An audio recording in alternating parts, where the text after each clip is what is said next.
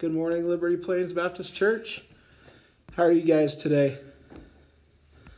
I hope and pray that you're blessed today inside of your homes and able to gather together uh, Sunday morning uh, to see who the Lord is.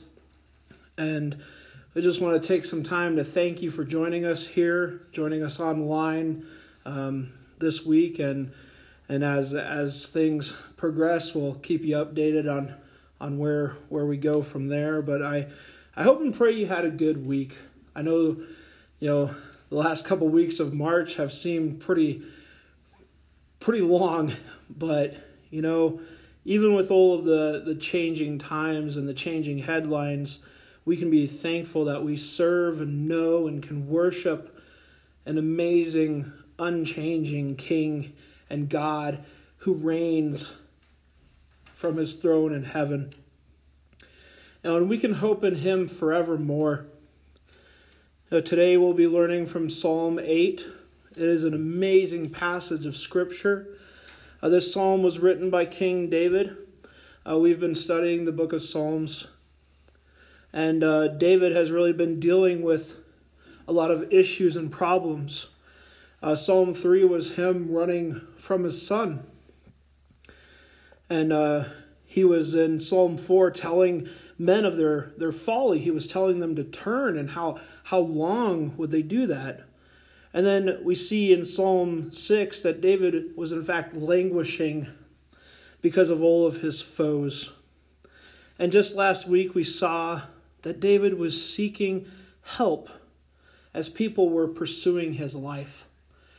And now we come to a psalm that doesn't really actually have any problems. It has a question, a grand question, but it has a huge avenue of praise in it. And not to say that the other psalms didn't, but it was the fact that that there were a lot of problems and issues and, and David was still praising in that time and that's grand and glorious and especially with the headlines now it, it tells us how we can praise Him even as we're going through these troubled times. And psalm 8 is a great psalm, and I really enjoy uh, its questions, and I enjoy how it says things um, because of what is seen in creation and what David looks at, and he is able to praise God through the created things that he sees. Uh, I actually have loved this psalm for a long time. It was actually my grandma's, uh, my grandma Klein's favorite psalm, and I uh, I read it at her funeral for uh, for the funeral service. Well, today as as we come to the text of Psalm eight, I I really wanted to ask a question. What what helps you get through a day? Know, is it is it Starbucks? No, no, it's Dutch Bros, right? It's Dutch Bros. Know, is it our five hour energy drink? Or maybe that monster drink?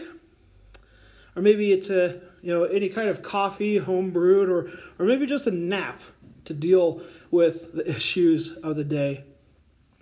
As we deal with hurts and hangups, you know, what's what's getting us through? Is it our our family, our friends? Maybe that, that blog or that YouTube channel that just helps us relax and figure things out. You know, or how to cook dinner because we are totally uninspired today.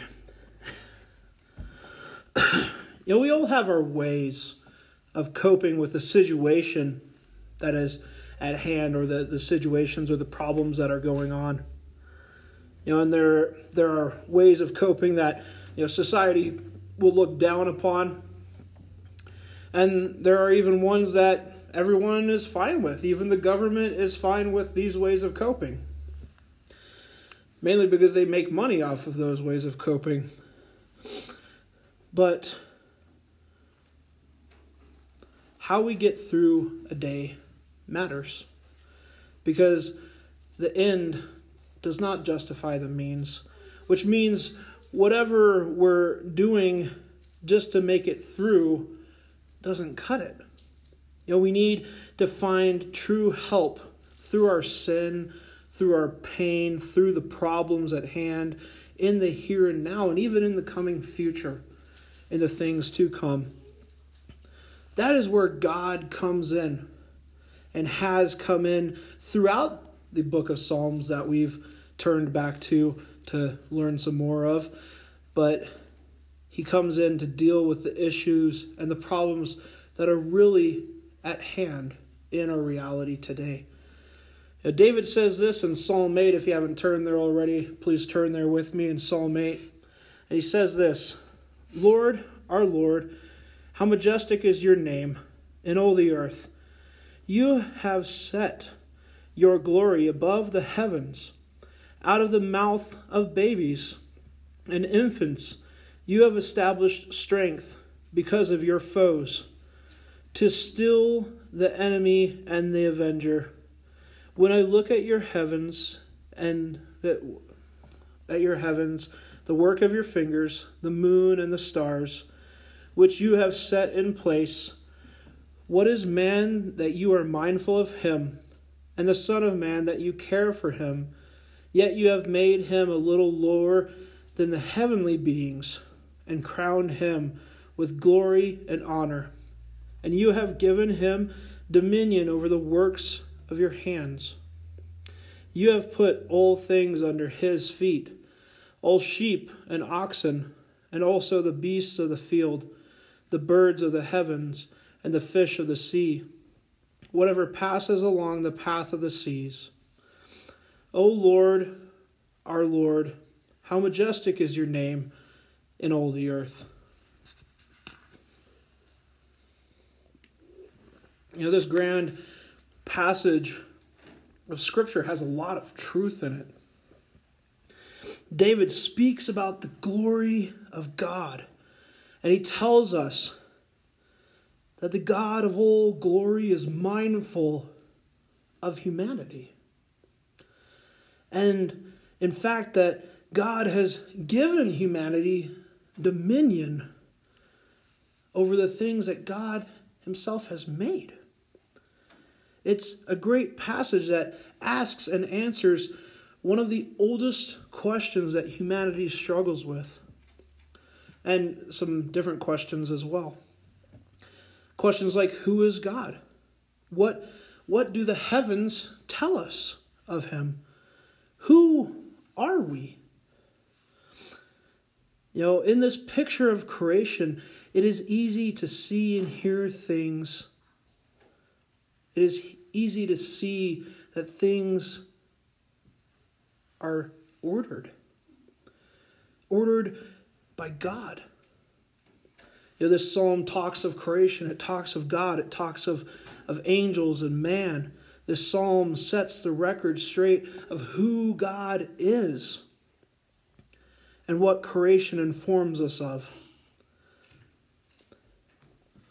It tells us that we are, in fact, God's stewards of His creation. Well, let's take a deeper look at the text here shortly, but let's first go to the Lord in prayer. Please join me.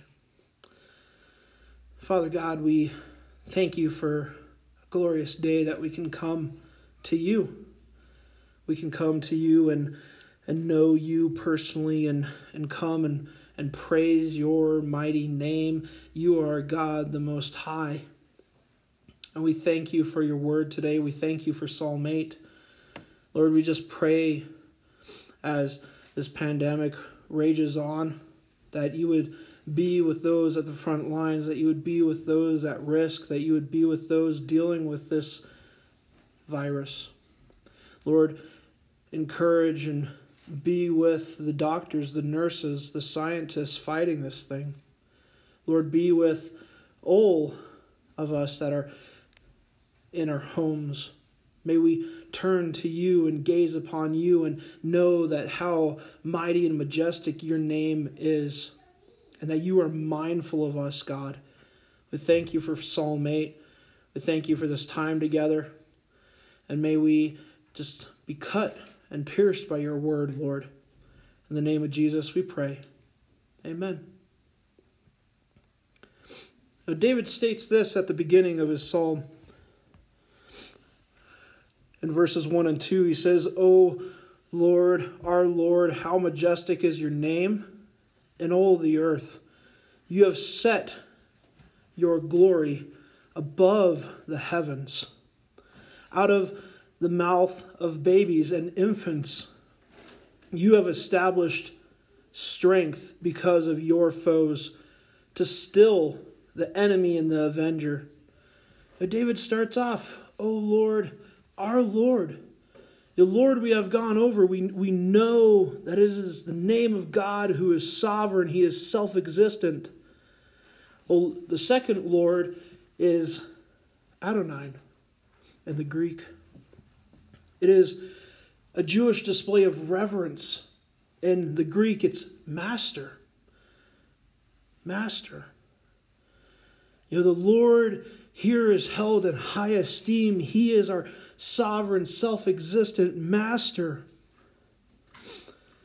He is the Most High. He is held in reverence by the writer and by the people of God. David says to the Lord, How majestic is your name! Just the name of God, the self existent God. His name is majestic. The, the Lord holds that name above the whole earth.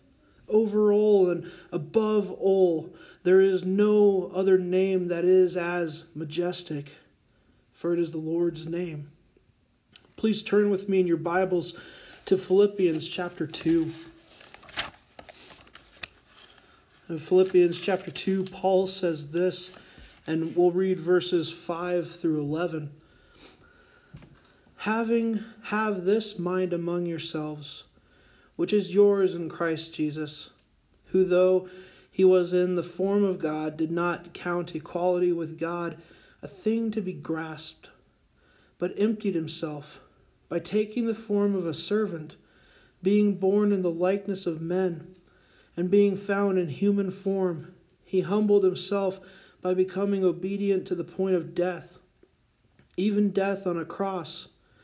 Therefore, God has highly exalted him and bestowed on him the name that is above every name, so that at the name of Jesus every knee should bow in heaven and on earth and under the earth, and every tongue confess that Jesus Christ is the Lord to the glory of God the Father. This is the name which everyone will bow to and confess as Lord. Jesus. To the glory of God. His name is majestic. His name is over all because of who he is and what he has done. No, he didn't just stay in heaven, he came here.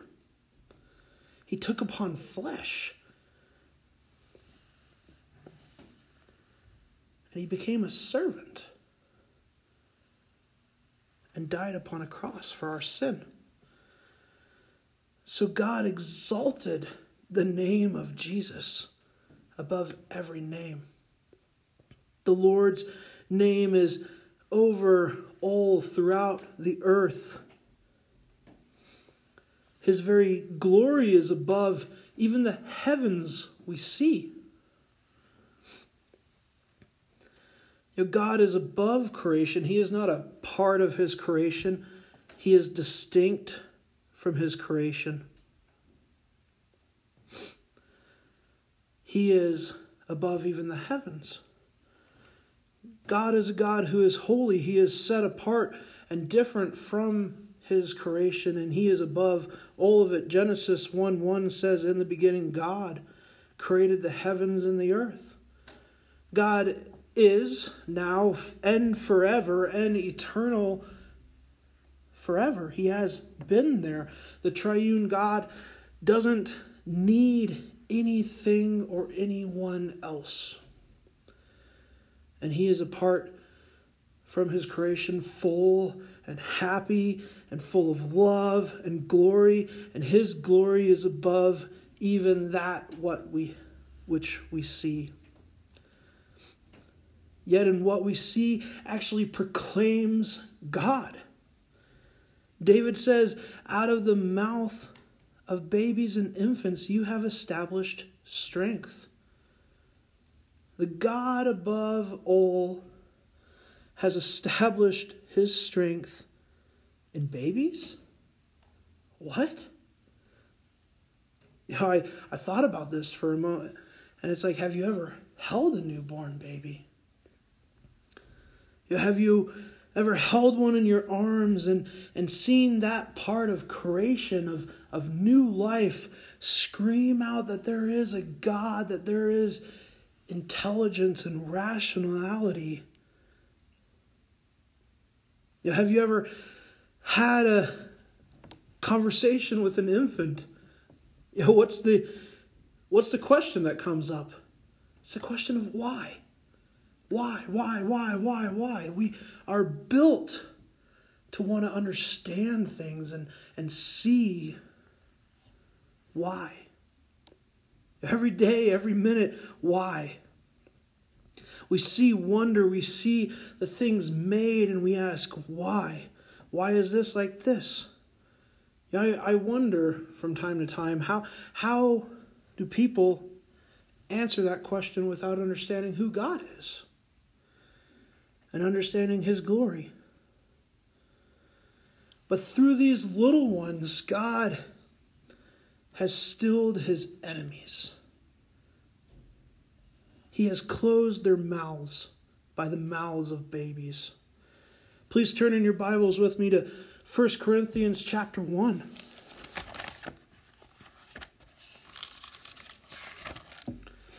And 1 Corinthians chapter 1, verses 18 through 19.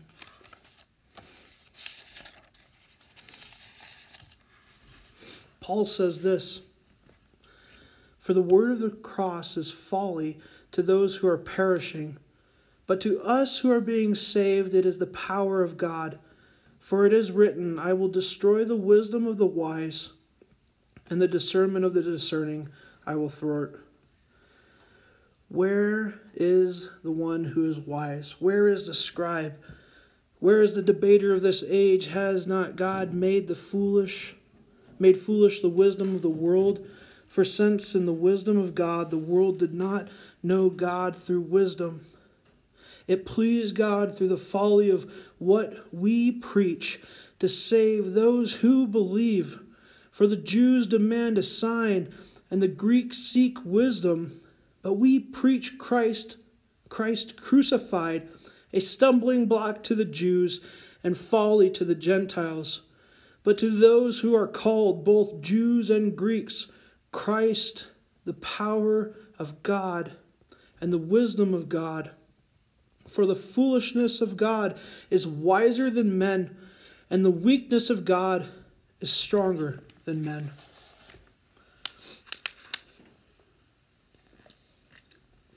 Now, this is how God goes about destroying man's wisdom and man's way of thinking. First, he uses a cross to save which it says is folly to those that are perishing. It is not the way religion is supposed to work.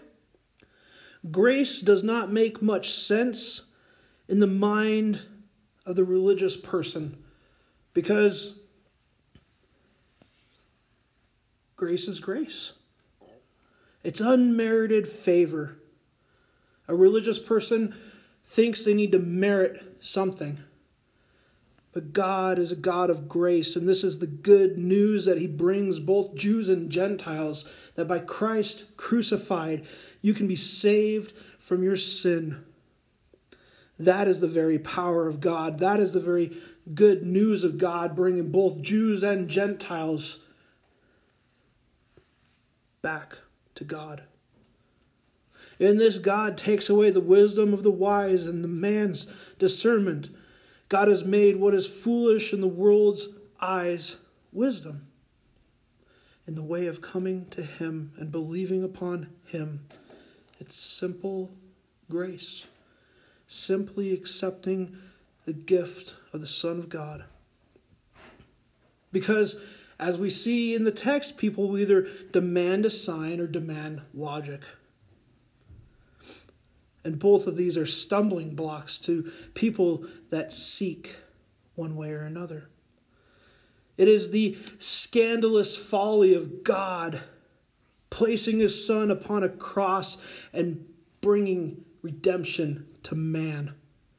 But that is the way and the truth and the life and no man comes to the Father but through Christ. And through that, we become a new man. In this, the foolishness of God is wiser than any man's. The weakness of God is stronger than any of his enemies here. This is the majestic Lord God, whose name is above all of creation uh, Daniel chapter 7, verses 13 and 14 says this I saw in the night visions, and behold, with the cloud of heavens, cloud, with the clouds of heaven, there came one like a son of man. And he came to the Ancient of Days, and was presented before him. And to him was given dominion and glory and a kingdom, and all peoples, nations, and languages should serve him. His dominion is an everlasting dominion, which shall not pass away, and his kingdom is one that shall not be destroyed. This is what Daniel sees in the night vision. With the clouds came one like a son of man who is able to come before God, another name, uh, Ancient of Days is another name for him, and was in fact presented before him blameless. The Son of Man is given dominion and kingdom, and all peoples, nations, and languages are called to serve him, for his kingdom is an everlasting kingdom. And it will never end. The Son of Man is Jesus the Messiah here. He is God, so he can stand before God blameless. And his rule and reign will be forever and his name will be above all names forevermore. That is the glory of God. That is the majestic name of God. And next we can turn to what this majestic God is mindful of. In verses 3 and 4 of Psalm 8, it says this When I looked at your heavens, the work of your fingers, the moon and the stars, which you have set in place. What is man that you are mindful of him, and the Son of Man that you care for him? David looks up and he sees the stars, he sees the moon, and he gazes at the wonder of the galaxy and sees the very work of God's fingers. He knows who has set all of those things into place. There is not chaos, but order. There is not disorder, but life and order. You know, there are fine tuned parameters here upon earth that give us life. David also writes this in Psalm 19, verses 1 and 2 The heavens declare the glory of God and the sky above proclaims his handiwork. Day to day pours out speech, and night to night reveals knowledge. Creation speaks to the fact, the truth that there is a God, and he is wonderful. The very heavens acknowledge this truth, the knowledge of God. You know, A.W. Tozer says, that way the way we picture God is the most important thing about us. Is he some guy in the sky or some deity that just walked away? Or is he a God who is holy and pure and good and loving, full of wisdom and grace and power, and different than us, but near to us? A personal God all of this matters when we find from creation before us that we are without excuse. Uh, please turn with me in your Bibles to Romans chapter 1. In Romans chapter 1, we'll read verse 19 and 20. Paul is writing to the Roman church here, and he says this For what can be known about God is plain to them, because God has shown it to them. For his invisible attributes, namely his eternal power and divine nature, have been clearly perceived ever since the creation of the world in these things that have been made so they are without excuse. Now it is plain that there is a God.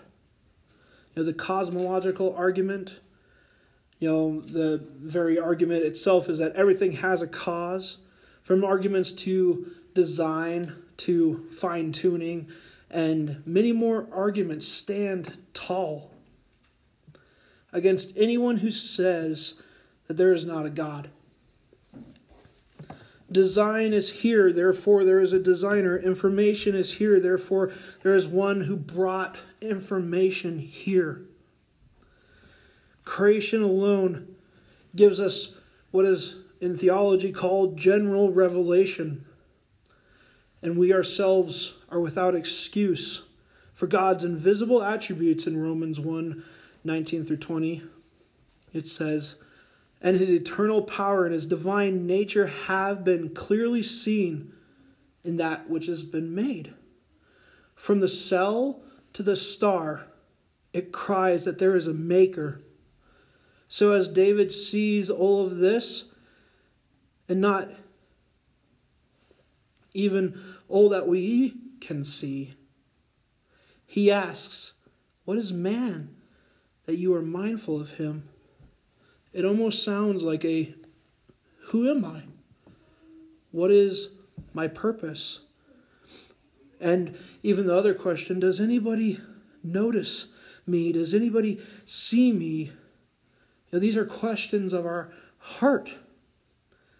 But David knows God is mindful of him. David sees that God cares for him. Throughout the whole Bible, we see a God who is mindful of man from Noah to Sarah to Joseph to all of Israel. He is mindful of humanity to the church because he has created humanity.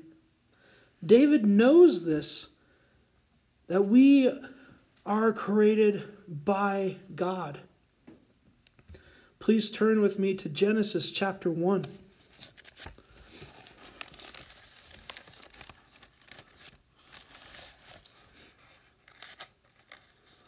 But Genesis chapter 1, verses 26 and 27, we'll read at the end of the sixth day.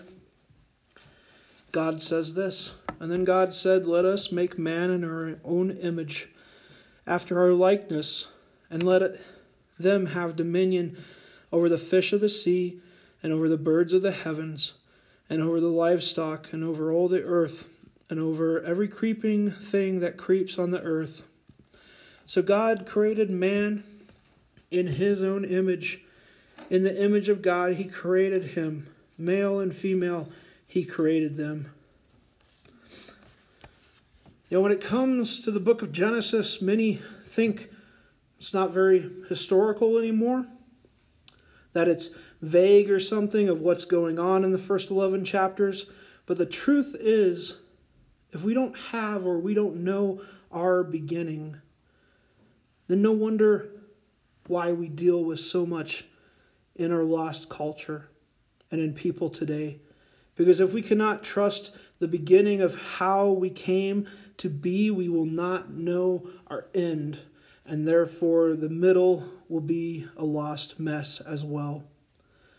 The truth is, God made us, but we are not like other parts of creation. We are made in the very image of God after his likeness, it says. And God has made both male and female in his own image. That answers the question of why God is mindful of us. We are formed by our Maker in his image, both males and females, equal but different, both made in the image of God, formed and framed by the Lord, created it says. So that is why he cares for us, which brings us to our whole purpose of being. Why are we here? What does it mean to be made in the image of God? Well, it means we are imago Dei. It's a really cool Latin phrase that means image of God. We are uniquely made in the image of God. We have been given dominion, and we, in fact, bear God's image. We are his representatives. Though we have fallen, we are still cared for by our Creator. Jesus says this in Matthew 5 43 through 46. He says this You have heard that it was said, You shall love your neighbor and hate your enemy. But I say to you, love your enemies and pray for those who per- persecute you, so that you may be sons of your Father who is in heaven. For he makes his sun rise on the evil and on the good, and sends rain on the just and on the unjust. For if you love those who love you, what reward do you have? Do not even tax collects tax collectors do the same? God calls us to love our enemies. For he himself gives sun and rain to the unjust and the just. We are called to love all, not just for the reward of what it is in what's in it for me in loving people who will love us back. You know, God cares for all man because they bear his image. Even if they are different from us, they are still his. And he wants us to know our chief end. What brings it all together? To glorify God and enjoy him forever in all that we do. And in Christ alone we can do just that. 1 Corinthians 10:31 says this, so in whatever you eat and drink and whatever you do, do all to the glory of God. In whatever we do in this life, as we are in Christ, working, cleaning, caring for others, flipping burgers, and all the more, we can do all of it for the glory of God. Which brings us to the dominion we have been given by God and what it means to take care of things. David continues in Psalm 8, verses 5 through 9. He says this Yet you have made him a little lower than heavenly beings and crowned him with glory and honor. You have given him dominion over the work of your hands, and you have put all things under his feet all sheep and oxen, and also the beasts of the field, and the birds of the heaven, and the fish of the sea, whatever passes along the paths of the sea. O Lord, our Lord, how majestic is your name in all the earth. You know, this part of the psalm brings to bear the rest of who we are as humanity. God, in fact, is mindful of us because we are made in His image, so He gives us dominion. Verse 5 says, You have made him a little lower than heavenly beings. David here points out the difference between two created things the heavenly beings, which are angels and demons, and mankind. Man is not God, though some claim that he is a part of it. And man is not just a soul or just physical, as some also claim. Now, these are claimed by worldviews from you know pantheism to naturalism these world views either elevate man to a, a, godhood status or they degrade him to mere goo status. You know, humanity in these world views is seen as a disagreement of the word of the Lord. Because, yes, man is lower than an angel and, and different from an angel. We have bodies and they do not. We have been, in fact, crowned with glory and honor. Man is made in the image of God, so that no matter how small a man is, he bears the image of God. And this is the glory and honor that we shine, that even as we are broken with sin, we still bear the thumbprint of our Maker. Angels do none of this. They are, in fact, just messengers of the Most High God. Uh, please turn with me in your Bibles to Daniel 9.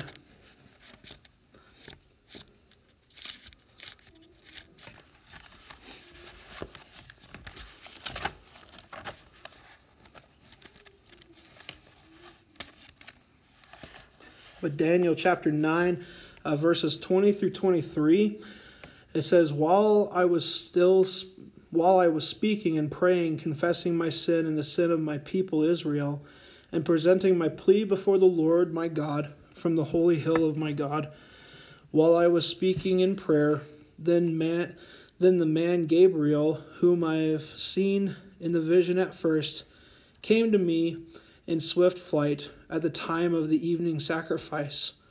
He made me understand, speaking with me and saying, O Daniel, I have come to give you insight and understanding. At the beginning of your plea from mercy, a word went out, and I have come to tell it to you, for you are greatly loved. Therefore, consider the words and understand the vision. Uh, Gabriel and Michael are two angels in the entirety of the Bible whose names we know of. There are others, but their names are unknown by Scripture. But as we see here just in Daniel 9, uh, they are swift in flight, they speak to humans, and they give messages from God to humanity. Uh, one of the more amazing occasions is, of course, the Christmas message. In Luke uh, 1 26 through 28 is an awesome uh, instance of an angel speaking to Mary. Uh, check that one out. You know, they appear to people, but they are our spirits. In fact, Hebrews 1:14 says this, speaking of an of angels, are they not all ministering spirits sent out to serve the sake of those who are to inherit salvation? Now, angels is the context here, saying that Jesus is different from angels. Angels are spirits who are forever worshiping God in Isaiah 6. And they are before God's throne. They are, in fact, ministering spirits to us, and they are here to help the set apart church. Now, angels and men are both created, but totally different. One is a messenger, and one is an image bearer. One is spirit, and one is a mirror of God. God has, in fact, given dominion over the work works of your hands to man. David sings this, he writes it out. The man who was made is given creation, is given dominion, and we also know it as stewardship. God has put over his very works man to take care of his works. To be a steward is to be having the job of a supervisor, taking care of something such as an organization or property. A great example of this comes from J.R. Tolkien's The Lord of the Rings trilogy. Uh, in Return of the King, there is no king in Gondor, and the one who reigns in his stead in this great kingdom of Middle Earth from the books and the movies, is a steward of Gondor. He is to take care of the land and manage it well and await the return of the king. But as we've seen in our world, we stewards would rather not associate or know of the king. Yo, yet we are supposed to acknowledge his coming. We are supposed to wait for him. We are supposed to trust in him and work things well. Yo, for all of his things are, are what we see the land, the seas, the whole of creation, and that includes me and you. Colossians chapter 1, verses 15 and 16 says this of creation and Christ. Christ, He is the image of the invisible God, the firstborn of all creation. For by Him all things were created, that's creation, in heaven and on earth, visible and invisible, whether thrones, dominions, or rulers or authorities. All things were created through Him and for Him. They're His. He created both things in heaven and on earth, both things that we see and both things we, we do not see. And He is over all of them, and all of them were created through Him. I like how Paul states it again. Hey, just in case you didn't get that, He created them, He made them, and it is for Him. All of creation is for Him. And yet, as He spoke out all of creation, as He put it all together, he hands creation to man. He hands dominion over to us. Please turn with me in your Bibles once again to Genesis chapter 1. And we'll go back to the sixth day, right after we had just read in verse 28. We had just read verses 26 and 27. Now we'll read 28 through 31. And God blessed them. And God said to them, Be fruitful and multiply, and fill the earth and subdue it, and have dominion over the fish of the sea, and over the birds of the heavens, and over every living thing that moves on earth. And God said, Behold, I have given you every plant yielding seed that is on the face of all the earth and every tree with seed in its fruit, so that you may have them for food, and to every beast on the earth, and every bird of the heavens, and to everything that creeps on the earth, everything that has the breath of life. I have given every green plant for food. And it was so. And God saw that everything that He had made, and behold, it was very good. And there was evening and there was morning, the sixth day. You know, as God has made humanity in his image, he blessed them. He tells them to be fruitful and multiply, to fill the earth and subdue it. And he gives them dominion, he gives them stewardship over the earth over the fish and the birds, over every living thing, and gave us plants to eat for food, and puts us at the top of the created order. And this was very good. This happened on the sixth day of creation. Yeah, I think the first thing I want to point out from this verse is that it doesn't entail us to misuse creation. It tells us to steward creation. You know, to not you know go above and beyond misusing it, but not to go above and beyond worshiping it. I think those are the two extremes. You know, we have from companies burning up everything, from people who protest anything, locking themselves to trees. You know, both of these have very different worldviews of what our world is, from even a naturalistic philosophy to a, a godhood pantheistic philosophy. Our view is one of stewardship, that we would be faithful of what God has put in our stead. Now, that is man's purpose to steward the earth, to fill the earth and to be over it not the other way around. We are his image and we are called to be faithful over this earth. 1 Corinthians 4 2 says this It is, moreover, it is required of stewards that they be found faithful. This is what God has required humanity in general. so, even we as believers in Christ should be about taking care of the planet, not misusing it or giving worship to it as those that are apart from God do. And that's Romans 1 21 through 23. You know, David recounts Genesis here and tells of all that the Lord has given to us in verses 7 and 8, you know, pointing to creation, the, the oxen and the sheep, the fish, or the birds, all the animals that are able to be tamed. At this point, you know, the plants are food for us, but you know, in Genesis 9 3, meat is put on the menu at the end of the flood, you know, as food for us as well.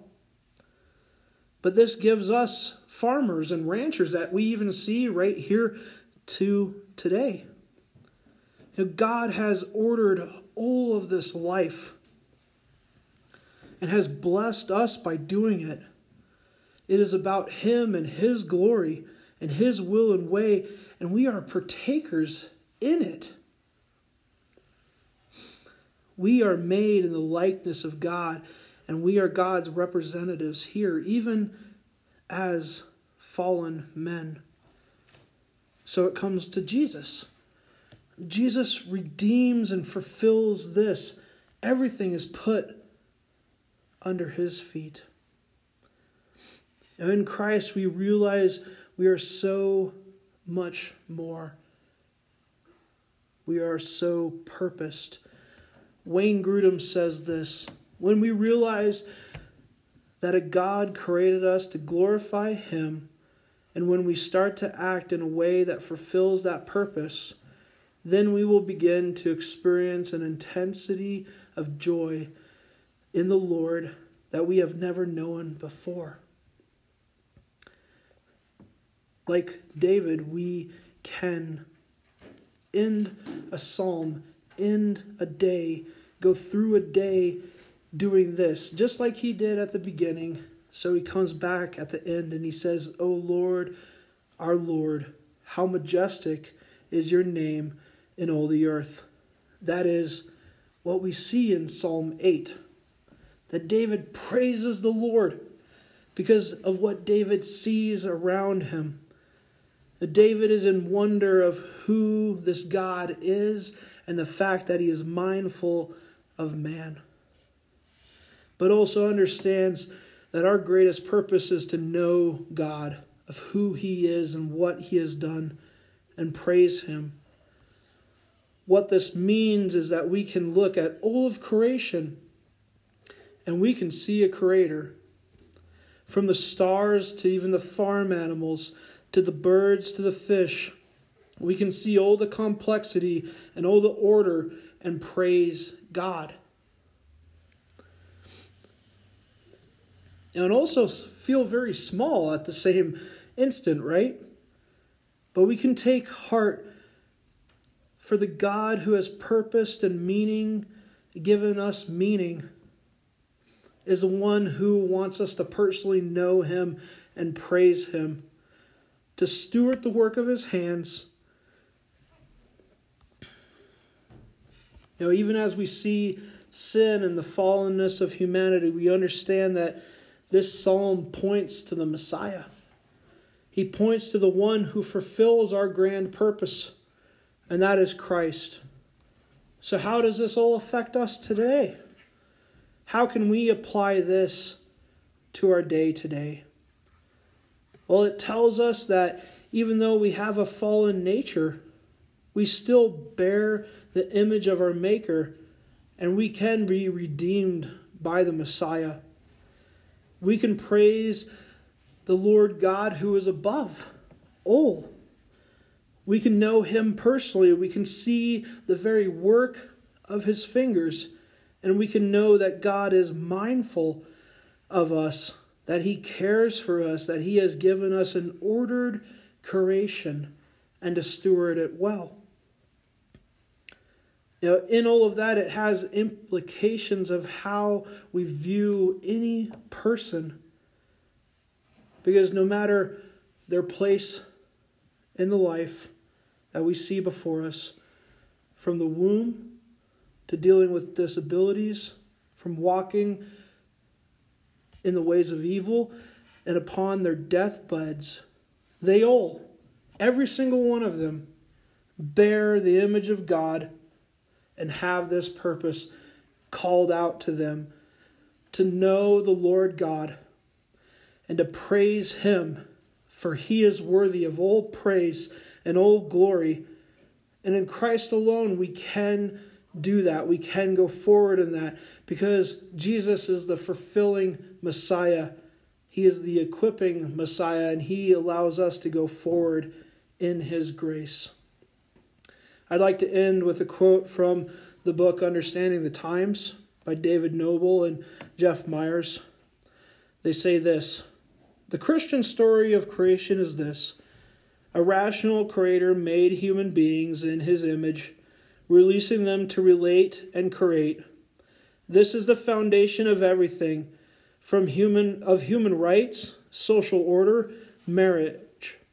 It is, in short, the framework of the good life for the individual and all civil society. God has, in fact, given us our identity, our purpose, and He has ordered creation in order that we might praise Him and enjoy Him forevermore. Uh, let's close in a word of prayer. Father God, we thank you for today. Thank you for everything that you have given us, Lord. We thank you for Psalm 8. We thank you for the book of Psalm, Psalms and the time that we've spent in it, uh, leading up to Palm Sunday and Easter. Father, we just pray for our nation. We pray for all the nations of the world dealing with this pandemic right now. Pray for families that are struggling. Help them reach out to, to anyone around them to, uh, to find help. Lord, we pray for our church. We lift up every single one of them. Lord, uh, as we gather on Sunday, that we would be blessed by you, that we would read your word, study your word, and apply your word to life today. Help us be cut by it. Help us go forward. In the name of Jesus Christ, we pray. Amen.